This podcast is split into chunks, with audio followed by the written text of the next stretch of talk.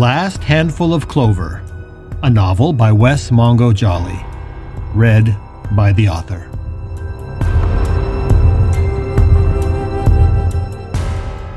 Book 2 Gifts Both Light and Dark.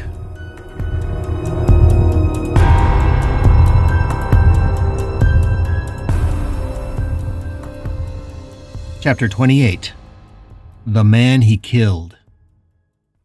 June 13th, 3:10 p.m. Howard Gunderson should have been surprised, but he wasn't.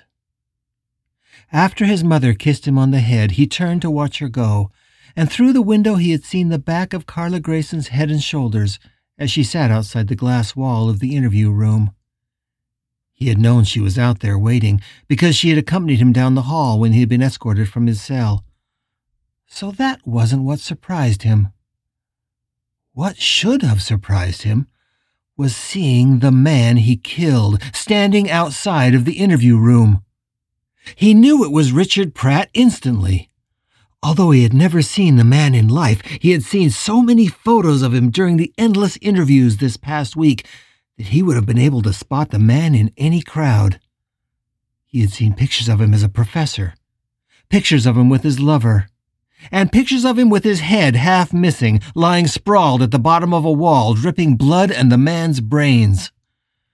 He would recognize him anywhere, even if it wasn't for the blood-stained sweatshirt, the same one he was wearing in the crime scene photos.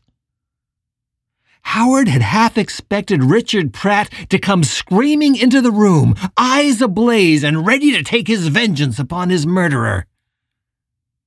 But instead, the man was just looking at his mother and Carla Grayson as they walked away down the long corridor. Even stranger was the boy that stood at his side, holding a ridiculous straw hat in his hands. He couldn't have been more than fourteen or fifteen and a casual observer would have easily passed off the pair as a father and son. Somehow he knew that the boy too was a ghost, although there was no visible sign of blood on him, the way there was on Richard Pratt. Howard turned quickly back to the table, looking down and struggling to get his emotions under control. A moment later, he could feel their gaze back on him, and he squeezed his eyes tightly shut. He started to tremble as he heard the guard walk up to the interview room door. This way, Gunderson. Back home now, Officer Delgado said. Maybe they won't hurt me, Howard thought. Not as long as I'm with the guard. Delgado unshackled him from the table, and he rose to his feet, his chains clattering along the floor with each short step. In the hallway, he desperately kept his eyes on his feet, fearing that if he turned and looked at the two ghosts to his left, they would be staring at him with eyes of fire and their mouths open to reveal huge gaping jaws full of razor-sharp teeth that would rip him to shreds instantly. To his surprise, he walked down the hallway with the guard without incident. And although he couldn't look at the two ghosts who were trailing behind him, he didn't sense that they were about to pounce. They just followed quietly as he made the short journey down the corridor, took a left turn, and was put back in his cell. Ever since the presence had assaulted him, he had believed in ghosts. Ever since it had returned to take him over in the courtroom, he feared he might never escape from the one that called himself Justin. What little hope he had was already fading. And now there were more ghosts in the world than just the one.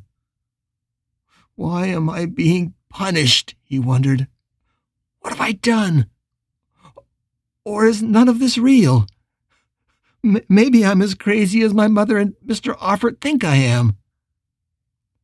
As Officer Delgado went through the ritual of removing his chains, he sensed the ghost in his peripheral vision.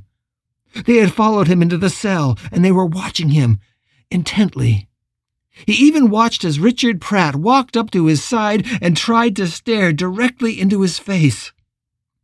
He kept his gaze down, but no longer felt like the ghost was about to reach in and stop his heart, or rip his face off and leave only a grinning skull behind.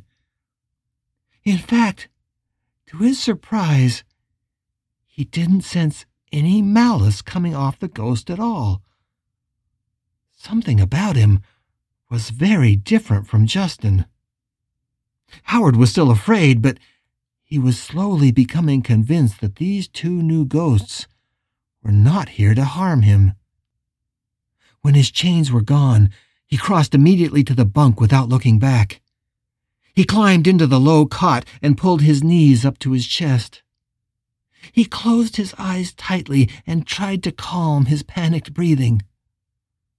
Slowly, his heart quieted. But he sensed the ghosts behind him now. He felt the ghost of Richard Pratt leaning down, close enough to reach out and touch him. He stilled his mind, waiting for the first blow to fall, or some deadly curse to be whispered in his ear. What happened next was the last thing he expected. He heard the thing speak. Okay, now what the fuck do we do? The ghost said.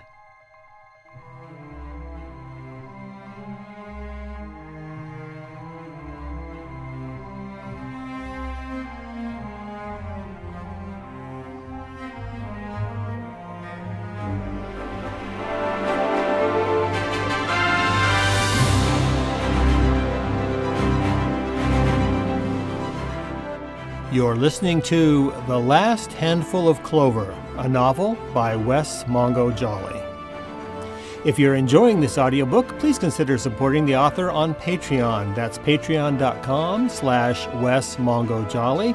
And for more information, check out the author's website at wesmongojolley.com. That's W-E-S-S M-O-N-G-O-J-O-L-L-E-Y dot com. Thanks for listening and stay tuned for more episodes.